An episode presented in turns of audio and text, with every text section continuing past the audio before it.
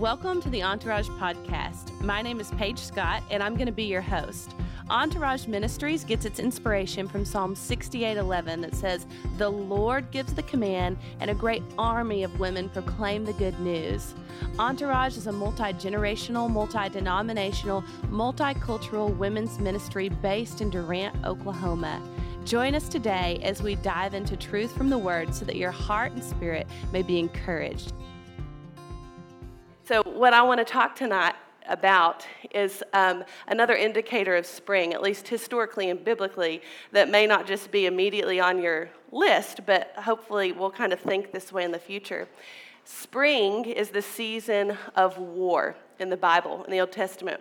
It is the season, spring, when kings go out to war. And there are multiple references for this in the Old Testament. And we're going to kind of hone in in just a little bit on one verse and one passage specifically. Um, but that is the framework of what we're going to be talking about tonight.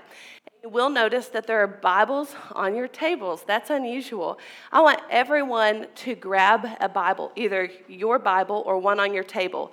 And if any table is short, let me know because there's extras in the room. Everyone grab a Bible, a physical Bible. Does anyone need one or not have one? Katie?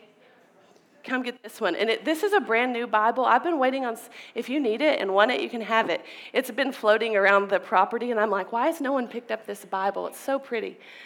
Um, so I want us to do something together. No matter how well you know or don't know your Bible, I just want you to, to do this with me. Because the reality is, in your hand, you hold a weapon. It is a sword, right? This, the sword of the Spirit is the Word of God. Um, but we really do know how, we have to know how to use that sword. And I think sometimes um, we take for granted, either because of, of iPhones or access or just knowing things, that people know how to use these. So, what I would like everyone to do is pretend that you don't know how to find what we're going to look for. And we're all going to go to the table of contents in just a minute. And we are going to look up First Kings chapter 20. So open your Bible to the table of contents in the very beginning, like any book you've ever read. And you'll see up here the Old Testament and you'll see the New Testament. And under the part that says Old Testament, I want you to scroll probably in the first half or the first column until you see First Kings, and you'll see a page number by it my Bible, it's page 296. After you find that page number, I want you to go to, to 1 Kings. So you just go to that page number. If you don't know how to do this and you've never done it, because we're all doing it together at the same time. So once you get to 1 Kings, you're going to go to chapter 20. So you'll just look at the bold numbers on your page where it says 1 Kings at the top, and you'll just keep going until you get to 1 Kings chapter 20. 1 Kings chapter 20. So, something that I think moving forward that's important to me, I don't want anyone that comes in this place to think that someone else in this room knows their Bible better than them, either by privilege or history, or has some type of of foothold or, or elevated reach because the truth is we really under, only understand the Word of God by revelation of the Holy Spirit. So we are all students every day in this together, and we all can be humble in learning together how to use this. So any intimidation or barrier that exists between anyone in this room and the Word of God it's going to come down because this is your sword, and you have to know how to use your sword. But the Holy Spirit's going to teach you, and your sisters are going to teach you, and it's a safe place for that. So, with that in mind, we're going to be in 1 Kings chapter 20. Now, I just briefly want to explain to you what is going on in 1 Kings 20, where we're at in the Bible, where we're at in the context of our faith. First Kings is in the Old Testament. There are two parts in the Bible. There's the Old Testament, it reflects the old covenant, a law, a covenant, a relationship that God had with a people. Those people were the nation of Israel. The New Testament is where Jesus in the flesh enters the scene and he makes a new covenant with his blood. And we are part of that as Gentiles that were not part of the original nation of Israel.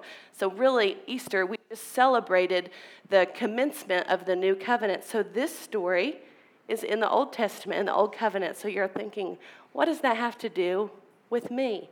Well, it has a lot to do with you. Two things primarily that I just want you to think about as we dive into it. God is never changing. He is the same yesterday, today, and forever. So, how you see the Lord interact within the context of whatever covenant is being dealt with in the old or in the new, you can understand things about his character that you may not just understand in only reading the New Testament unless the Holy Spirit chooses to reveal that to you. On the flip side of that, the devil is not creative at all. Satan has the same gimmicks over and over again. So, in the Old Testament, a lot of times what you'll see is the devil or Satan um, rising up, an actual king, and trying to destroy the nation of Israel because Jesus was going to come out of that nation.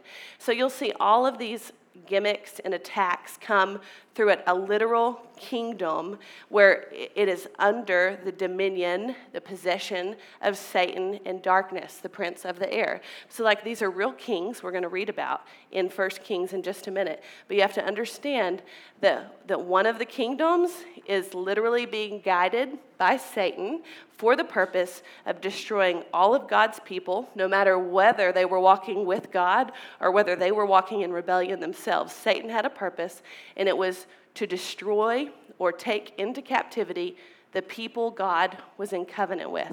So that was then, now it works the same way. Satan comes to steal, kill, and destroy. God comes, Jesus came that we have life and have it abundant. And he never tires from attacking God's people, either literally to kill them, to destroy them, to steal things from them, or to put them into such a place of captivity that they're just surviving from one day to the next. So, um, need to keep that in mind. So, coming into this story in 1 Kings 20, and this is just a really wild story. I hope that later you'll just go and read it again for yourself and think, did she, did those things really happen? Because it sounds so bizarre, some of it. But um, if you have heard the story of Elijah Jesse used to talk about this story a lot because she loves it. but It's a famous Bible story. There was a severe drought in the land. Elijah was a prophet that was on the run from a crazy witch woman named Je- Jezebel. And um, in that time, um, Jezebel and her husband, King Ahab, had killed almost all of God's prophets. God's prophets, of course, were the people that spoke forth the word of God.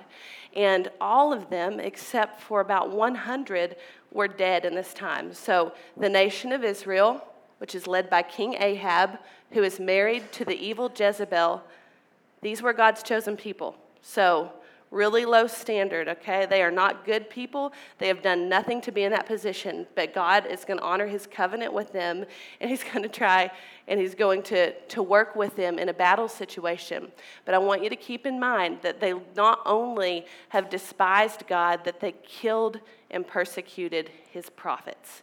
So that's literally one chapter before we get to the story that we are now. So Elijah kind of reconciles and calls out on behalf of the nation of Israel to God. God sends down rain. He confronts Ahab. Ahab like kind of receives it. Jezebel still tries to kill Elijah, so he goes on the run. So in the midst of all of this evil, of murdering godly people, of, of sending Elijah, one of the, um, in addition to the hundred, one of the other prophets that was still alive, God, um, God chooses to speak and show up for an evil king. And um, I want to anchor in as we go into the story in 1 Kings 20, verse 22. So if you'll scroll down with your finger to verse 22, it says, so this is talking, most of this is about King Ahab, who is not a good king, but he's part of God's covenant with Israel named Ben Hadad, and that is who Satan's using. So a prophet is coming up to Ahab in verse 22 here. And it says, Then the prophet came near to the king of Israel, that's King Ahab, and he said to him, Go strengthen yourself and observe and see what you have to do.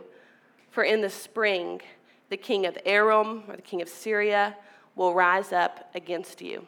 So God is so gracious that even though this king really could care less about the Lord, he sends word to him to say, You better get ready because your neighboring country to the east, they want to come and they want to destroy you. So I'm going to back up just a little bit now to the beginning of the chapter, and I'm going to read quite a bit of text. Um, so if you'll bear with me or follow along in your word, we really do have to read verses 1 through 34 from 1 Kings 20. So I know these are really weird names, but again, King Ben-Hadad, he is, um, he's the one, the king that is wanting to destroy the nation of Israel. King Ahab is leading the nation of Israel, which is in a covenant with but he has a rebellious heart himself. And so um, let's observe a lot about both of them as we dive into the word. Okay, 1 Kings 20, verse 1. Now Ben Hadad, king of Syria, gathered all his army, and there were 32 kings with him, and horses and chariots. And he went up and besieged Samaria and fought against it. Then he sent messengers to the city, to Ahab, king of Israel, and said to him, Thus says Ben Hadad, your silver and your gold are mine. Your most beautiful wives and your children are also mine. The king of Israel replied, It is according to your word, my lord, O king. I am yours and all that I have. So, real quick, I just want to make sure we're all on the same page. This is the enemy of Israel, King Ben Hadad, and then King Ahab. And Ben Hadad says, I'm coming to get you, and I want everything that's valuable, including your wives and your children. And the response of King Ahab is, Okay, everything that I have is yours. He was, he was not a good king. Verse 5 Then the messengers returned and said, Thus says Benhadad, Surely I sent to you, give me your silver, your gold, your wives, your children. But about this time tomorrow, I will send my servants to you, and they will search your house and the houses of your servants, and whatever is desirable in your eyes, they will take into their hands and they will carry away. So you see that King Ahab, a little bit, was like, I'm going to give him what he wants, probably thinking he's going to spare my life if I just give him what he wants. And then when he gives the enemy, King Ben-Hadad, a little bit, King Ben-Hadad says, Okay, but I actually want more, and I'm coming for it tomorrow. So now King Ahab is thinking a little bit. So in verse 7, it says, Then the king of Israel called all the elders of the land and said, Please observe and see how this man is looking for trouble. for he sent for my wives and my children and my silver and my gold. All the elders and all the people said to King Ahab, Do not listen and do not consent. So he said to the messengers of Ben Hadad, Tell my lord the king, all that you sent to your servant at the first I will do, but this thing I cannot do. and unbelievable. You can have all the first things that you requested, but everything else that's desirable, I'm going to have to put my foot down on that. But my wives and my kids and my silver and my gold. Okay. Uh, and the messengers departed and brought him word again. Ben Hadad sent to him and said, May the gods do so to me, and more also, if the dust of Samaria will suffice for handfuls of all the people who will follow me. Then the king of Israel, that's Ahab, replied, Tell him, that's Ben Hadad, let him who girds on his armor, let not him who girds on his armor boast like him who takes it off. That's a really good fighting line, like if you want to use that um, sometime. He's just saying, He's talking smack, basically. But when Ben Hadad heard this message as he was drinking with the kings in temporary shelters, he said to his servants, Station yourselves. So they stationed themselves against the city. Verse 13 Now behold, a prophet approached Ahab, king of Israel, and said, Thus says the Lord, Have you seen all this great multitude? Behold, I, this is the Lord speaking through the prophet, I will deliver them into your hand today, and you will know that I am the Lord. Ahab said, By whom? So he said, Thus says the Lord. I'm going to do it by young men of the rulers of your provinces. And then he said, Well, who's going to begin the battle? And the prophet answered, You will. The lie, then he mustered the young men of the rulers of the provinces, and there were 232. And after them, he mustered all the people, even all the sons of Israel, which was 7,000. They went out at noon while Ben Hadad was drinking himself drunk in the temporary shelters with the 32 kings who helped him. And the young men of the rulers of the princes went out first. And Ben Hadad set out and told them, saying, Men have come out from Samaria. Then he said, If I have come out for peace, if they've come out for peace, take them alive. But if they've come out for war, take them alive. So they went from the city, the young men of the rulers of the provinces, and the army which followed them. And they killed each man. And the Arameans, those are the folks that were following Ben Hadad, they fled, and Israel pursued them. And Ben Hadad, king of Aram, escaped on a horse with a horseman the king of Israel went out and struck the horses and chariots and killed the Arameans with a great slaughter. Okay, so this is their initial battle. This is going to stretch out for three years, to be clear.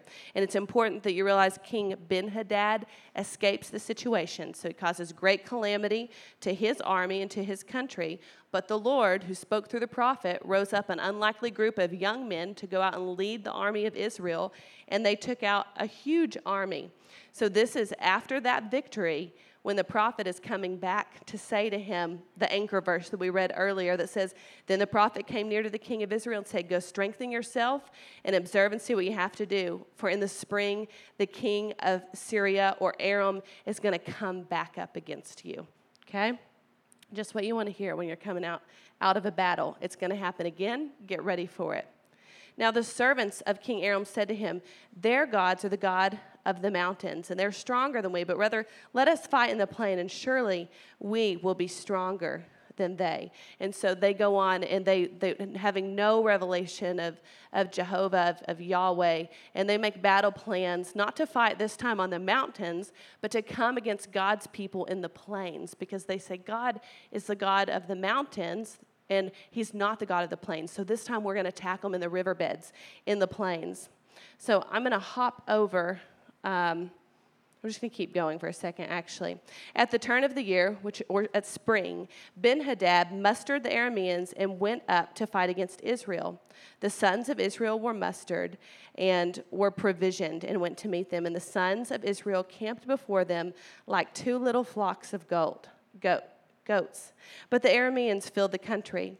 Then a man of God came near and spoke to the king of Israel and says, Thus says the Lord, because the Arameans have said, The Lord is a God of the mountains, but he is not a God of the valleys. Therefore, I will give you this great multitude into your hand, and you shall know that I am the Lord.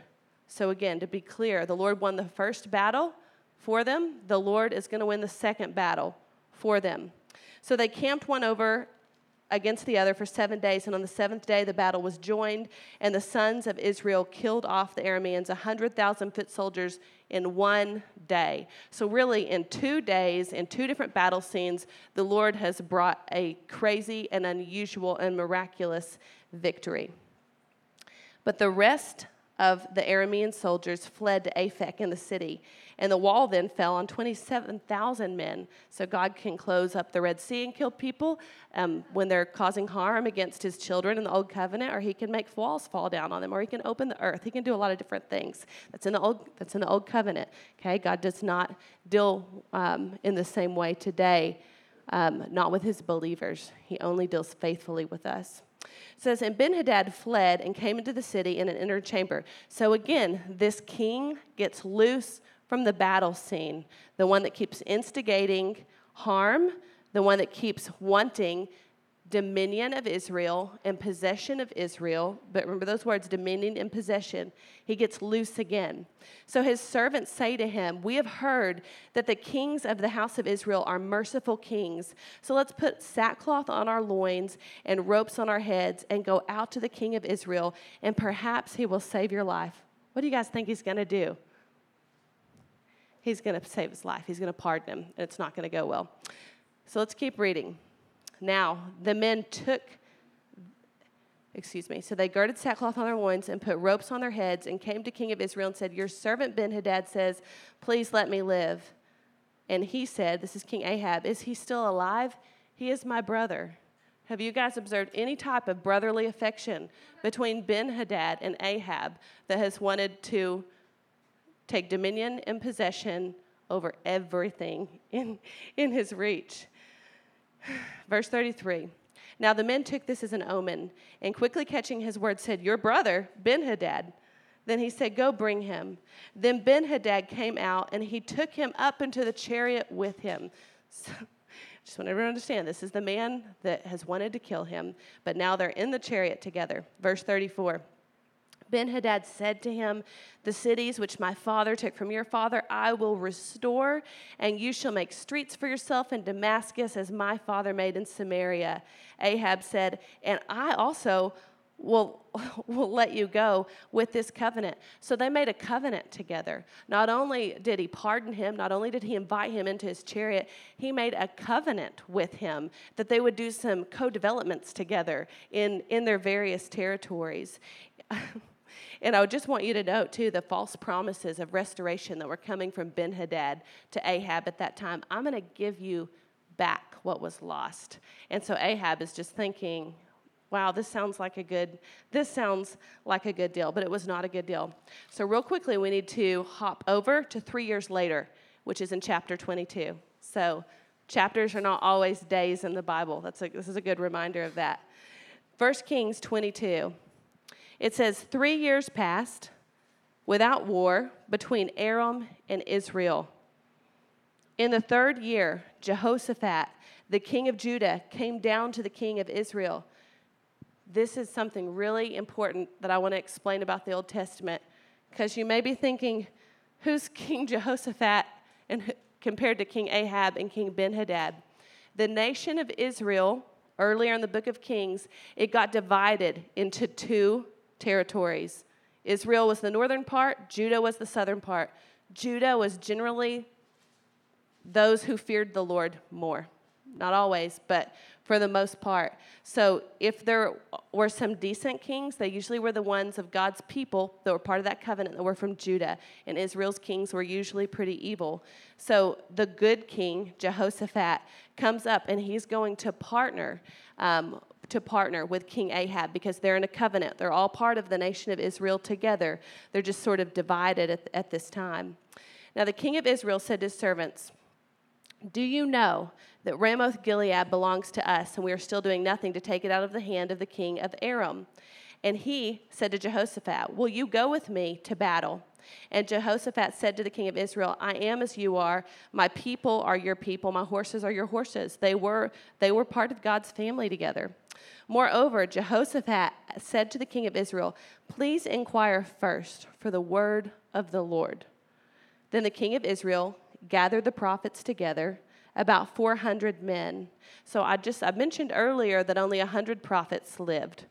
I don't know if you remember that. So this has not been that long a period of time. So you may be asking, who are the 400 prophets? Well, they probably were, were prophets that prophesied through a variety of mediums and and spirits. Um, so, not exclusively prophets of Yahweh, but prophets of whatever the day entailed. So, he gathered these 400 men and said to them, Shall I go up to battle or shall I refrain? And they said, Go up, for the Lord will give into the hand of the king. But Jehoshaphat said, Is there not a prophet of Yahweh here? Is there not a prophet of the Lord, so that we may inquire of him? And the king of Israel said to Jehoshaphat, There is yet one man by whom we may inquire of the Lord, but I hate him because he does not prophesy good concerning me, but evil. And presumably, this is the same prophet um, from chapter 20 that had approached the king and given him words of knowledge and, and information that were helpful. So they go and they get, um, they get this prophet. Uh, Micaiah is his name. That's a really cool name if anyone is needing to I have a baby name picked out already, and it's not that, but I think Micaiah is a really cool name. So this is the name of the prophet, and he comes up and he prophesies. I'm going to paraphrase. He says, "Yes, go in, go into battle. Um, you're gonna, you're gonna win." And the king says, basically, you're not telling the truth because you never say things that are favorable to me. So what are you holding back? And he says, Well, I see all of the people of your nation scattered like sheep and returning home after their victory. And then he goes on to say, But as for you, you have let this evil king go twice that the Lord has destined for destruction. You have partnered with him to live, and there's going to be a price that you'll pay because of it. Again, This is old covenant, not new covenant. And of course, he got really upset again and he threw him in prison, only with a little bit of bread and a little bit of water, and essentially sought to, to starve him. And so, from this, I just want us to try and glean a few things, a few takeaways. I know this is a lot of words, so really I just beg you to go read it on your own and sit with the Lord and be like, what is going what is going on here? Like literally, how could someone in the capacity of king be so willing to listen and consent to an enemy making requests that are demanding life and livelihood from around him? How does that happen? Does it happen today? In our lives su- through subtle thoughts, through things that, that we adopt as mindsets, through generational bondage that, that we walk in. Yes, it, it does. So I want to first talk about five ways not to do battle that we can learn from this story. And then I want to look at, at five ways um, that we can battle. And I think that you'll see the faithfulness of God. And I think you'll see um, the foolishness of man, and you'll see some of the schemes of the enemy as we um, as we talk through these. So the first way that we should never do battle, and we live we we are in constant warfare. We know that from from the New Testament, from the epistles. That 1 Kings 20, verses 3 to 6, the very beginning, we should not negotiate or submit to the enemy. We don't, I think George Bush is the one who said we don't negotiate with terrorists in the context after 9 11. And, and that is something that is absolutely the mindset that we should adopt when it comes to light and to darkness. When we pray the Lord's Prayer and we say, Thy kingdom come, Thy will be done, there is no room for negotiation. There is no other kingdom but the kingdom of light and the kingdom of heaven that may be established in our paths. So we do not negotiate we do not submit to the enemy. And I just want to, as we're working through these, I just encourage you to just ask the Lord, Lord, is there an area that I'm that I'm doing that, that I am am compromising? I was in a situation recently where I felt backed into a corner. I esteem honesty really highly. I think we all should, but it's very important to me. And I was in a situation with multiple people where I was asked a question that I really could not fully answer directly in that moment. Um, now, make no mistake, I will come back and correct it. And I'm in the process of that. But I knew the enemy was like, I've got you backed into a corner because I want, I want deceit to come out of your mouth to protect someone or whatever the good excuses may be. So that's just kind of an example that comes to mind of when you're thinking, I would never negotiate with the enemy. Well, I think like a white lie is a really good example of where you're like, oh, you know what, I'm going to do this to protect someone else. I'm going to partner with deceit to let less than the truth flow out of my mouth. It's a really minor example, but it's just an example to try to get us thinking. So, again, we don't negotiate nor submit to the enemy. Two, we don't go to battle without seeking the counsel of the Lord and elders. If you'll remember, this king negotiated twice with his enemy before he reached out to the elders of the land. By that time, he'd already given them everything on a dinner plate and he had opened that door wide open. When he finally spoke with the elders, they actually gave him wise counsel and they said, Do not listen and do not consent. That would have been really helpful before he started his negotiations. And I also want to point out if you'll remember, God is so gracious. God knew that King Ahab would not turn to him because he did not fear him. Yet twice the Lord sent the word of the Lord through the prophet to him. He did not inquire of the prophet. The prophet went to him and he prophesied, This is going to happen, prepare. This is how you need to go to battle. So imagine what battle looks like if you do it while seeking the counsel of the Lord and the word of the Lord. Number three, we don't covenant with the enemy. Again, I just want you to have that visual of him inviting the enemy into his chariot and then making a covenant with him. And you know what? Yeah, there was a three year break. Maybe things seemed okay for three years, but ultimately, were they okay? They were not. This king dies in the end, and people from his, I mean, it, it caused peril in all directions because he allowed this cycle to continue by covenanting. Um, I heard Kimberly Needham say one time that that sometimes we covenant or we build strongholds when, when we say we can never or we will never. And just being mindful of your of your words. It's not like we're making a conscious choice to say hey satan come get in my chariot with me today. But when we say like oh this is god can that person is so far gone. God can never redeem them. This issue is so difficult in my life. I've just accepted this from from the, this challenge and and i'm just gonna just going to like move on with it. It's too big for the Lord to handle. That is covenanting with the enemy. It's putting, it's putting his authority and his dominion over a part of your life. So we have to not do that concerning warfare and be mindful of our thoughts and words concerning it. Um, number four, don't cherry pick the word of the Lord. When we got to chapter 22, we saw that he called on 400 prophets that he was okay with because they were going to prophesy favorable things.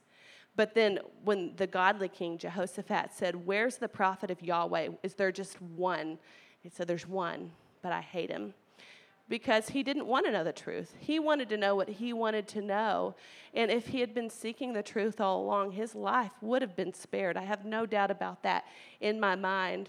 So we have to be, so yeah, we don't cherry pick the word of God, both um, from our actual Bibles and from trusted sisters and, and, and pastors who walk with the Lord and who pour the word of the Lord into, into our lives. Sometimes truth can be uncomfortable, but truth can be life saving. And then the last one is letting, we don't let live what the Lord has committed to destruction.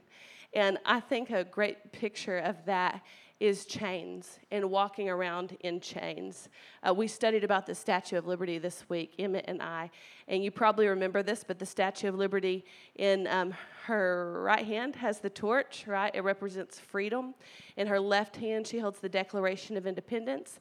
And at her feet, you may not have noted, I actually didn't know this, but at her feet are um, broken chains. And it is a, aren't you proud to be an American? I am, as I say that. But it is a picture from another nation to ours that we are a free people. And so when I think about this, letting live what the Lord has committed to destruction, I think about how many times we walk around in chains when He has broken those and He has dealt with those, and we continue to put them on. So again, we don't battle in those ways. Those are not, those are not wise. We don't negotiate and submit to the enemy. We don't battle without seeking counsel. We don't battle by covenanting with the enemy, especially for gain and on the promise of false restoration. We don't cherry pick the word of the Lord when we're going into battle. This verse sounds good. This one doesn't sound good. I'm going to lean this way. And we do not let live what the Lord has committed to destruction because ultimately it will cost you along the way. So, on the flip side of that, how do we battle? This would be pretty obvious with what we just walked through. And the verse attributions are by all, all of these, but we need to seek, desire, and obey the word of the Lord. Again, God was so gracious to bring the word of the Lord to King Ahab but imagine if he had actually been seeking the Lord in the way that King David had done, in the way that King Jehoshaphat has done in, a, in another battle that you can read about in the history books of the Old Testament. And we have to obey it. When the Bible says listen in the Old Te- or when it says hear, hear like hero Israel, the Lord, the Lord is one. It actually means listen and obey. So if we're not listening and obeying, we're really not hearing. You do not successfully hear from the Lord if the response is not both a cause and effect of listening and obeying. To hear the Lord is to listen and obey. So, the second way that we battle, we battle in the way that God says to battle in the who, what, when, where, and how. If you'll remember in 1 Kings chapter 20, again, it was a lot of text that we read, but the prophet said, uh, or Ahab said to the prophet, Who's going to win this battle this way? And he said, You're going to go get the young men of the rulers, 232 of them. These are the ones that I really want you to get, that the Lord wants you to get ready, and he's going to do it through them. And then King Ahab asks another question Who's going to initiate this? Because if you'll remember, Ben Hadad's the one that thought up the war, but the Lord says to King Ahab, No, you're going first. You're starting. You're going to march into battle. And all of those details, they matter. And the Lord wants to speak into them. So, um, so asking the Lord about the details of the battle in our lives is very important. Number three, we do form godly alliances. Uh, in chapter 22, we see King Jehoshaphat of the southern part of the nation of Israel comes up, and he's godly. He is the one that requests a prophet of Yahweh come up. He seeks them out, unlike Ahab ever did. And, uh, and he really brings a bit of the fear of the Lord into a situation. So in, we see with evil King Ahab, he covenanted and made an alliance both with Ben Hadad and with Jehoshaphat. And uh, there were totally different outcomes. One was life giving, and one resulted in death. So you have to form godly alliances when, when you're in, in battle. Be careful who you let into, into your camp and into your strategy room. Um, not everyone. Um, not everyone is a Jehoshaphat, and sometimes people, um, if they don't know the Lord, um, can be Ben Hadads and we love them and we pray for them, but we don't get our wise counsel from them. So form godly alliances when you're in battle. Number four, you do need to strengthen yourself. The prophet said to him, I know you just got out of battle, but in spring he's coming back again and you've got to strengthen yourself. So, what does that look like to be battle, either battle weary or battle high? He'd won the battle at that point. I don't know how he felt about it, but to strengthen yourself. How do you strengthen yourself in the Lord. I just wrote down a few, a few things feasting on the word, fasting, meditating, fellowshipping with others, praying in the Spirit, surrounding yourself with iron. If I'm thinking about strengthening myself, I want to think about strengthening strengthening my spirit, but also strengthening my mind and my, my body. And I want to think think also um, just about all that that, that entails. I'll give an, a different example in just a minute. But the fifth one is do consider what needs to be done. I think looking at the armor of God is a great example. If you know, you know that you're going to be going back into war, it's a time to look at your armor, to adjust it, to really evaluate is my sword sharp? Do I know how to use my sword? Or do I need to go get my sword around another woman who really is wielding that sword a lot, and I'm, I'm seeing her or him or whoever just really um, doing a lot with the Lord right now. Like iron sharpens iron. That is that is the word of God. And so just making sure that you have everything logistically and practically that you need to go into battle. There's a season of preparation for that. The way that this came, this came about, um, there's a radio guy in Louisiana that I talk with sometimes, and he um, he had asked me to talk on the radio with him about this topic, and I actually was familiar with it because um, in 2018, in January of 2018, that anchor verse that I shared about come strengthen yourself, consider what you need to do. The Lord, the the enemy's going to come against you in the spring. I was reading my Bible one day, January 2018 and it like hopped off the page. That's called a rhema word from God. It's when the Lord is, you're in your scripture and it just hops off the page at you and like you just know that's that's for you and i don't know about you but i'm like i kept reading like kept reading and then i felt the lord be like you better go back and pay attention to what i just told you um, and so i felt that very personally in in that season this was january so i thought 2018 the enemy's going to come against me, which I knew Hearts at Rest was launching at that time. I, was, I sold a lot of real estate at that time. And so I, so I had this written on a marker board in my office that's now Ashley's office, but I just had this Bible verse by my work computer. And so I began to think about what this looked like for me. And, and I'll use this example. I knew that this attack would be related to walking out the ministry of Hearts at Rest that would ultimately be Entourage. So I understood this is launching at this time, and the enemy's going to come in at this time. And so, from a practical standpoint, I felt like the Lord led me at that time to say, okay, you're going to have to be wise with your time. So, I remember three real estate transactions is what I had a grace to do at that time. Now, yes, I had to talk to my husband about that and like get his permission and that sort of thing. But I understood to like have a mind that was not divided, to stay focused on being able to seek the Lord and walk out what he was asking me to do. It was going to cost me in other areas, meaning maybe I might not make as much money over here, or certainly couldn't devote as much time to it. And so, so anyway, just got some rhythms set up in that consideration of what you must do. And so this is an example. And I'll never forget March rolls around. And by that time, I'm kind of in that rhythm, but I've really kind of forgot about this. And I was sitting in church and received probably the first, it was in a text message from Janelle.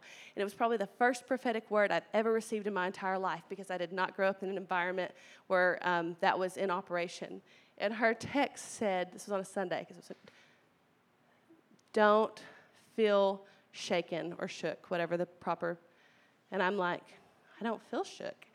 I don't shaken. I don't feel the past. I don't feel like this. Like okay, I don't feel trembling at at things coming my way that day. But boy, that week I remembered that word, and I remembered that the Lord had told me, "This is coming," and it was like boo! it was like one thing after after another. My um, my yeah, my sister-in-law lost a baby.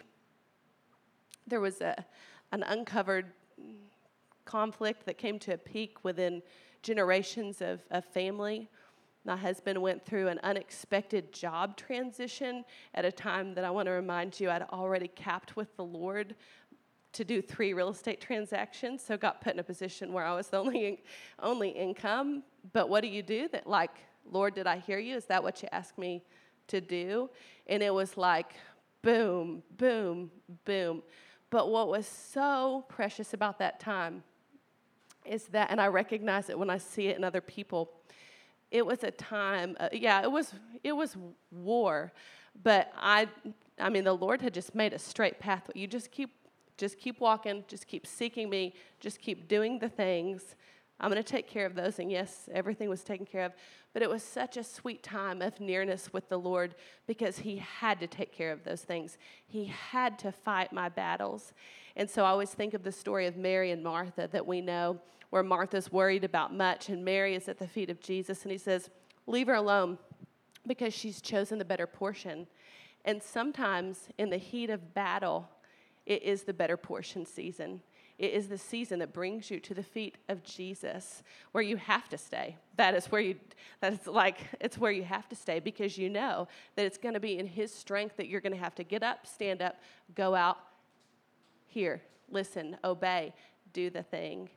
And so I, I just, I want to, to bring this back, and, and Janelle's going to come up in, in just a minute and kind of close us out in a time of ministry and, and offering. But while we are in this format, there are godly women throughout this room, and every one of you is battling something. There is no doubt in my mind.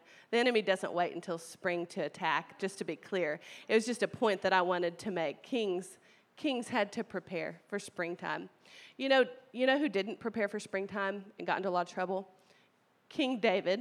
King David was a good king. But you know, when King David had an affair with Bathsheba that then resulted in a murder, it was springtime and he was not out at war with his army. He delegated that task. What he had authority over, he remained back in his kingdom and he sent his soldiers out. He did not go to war in the spring.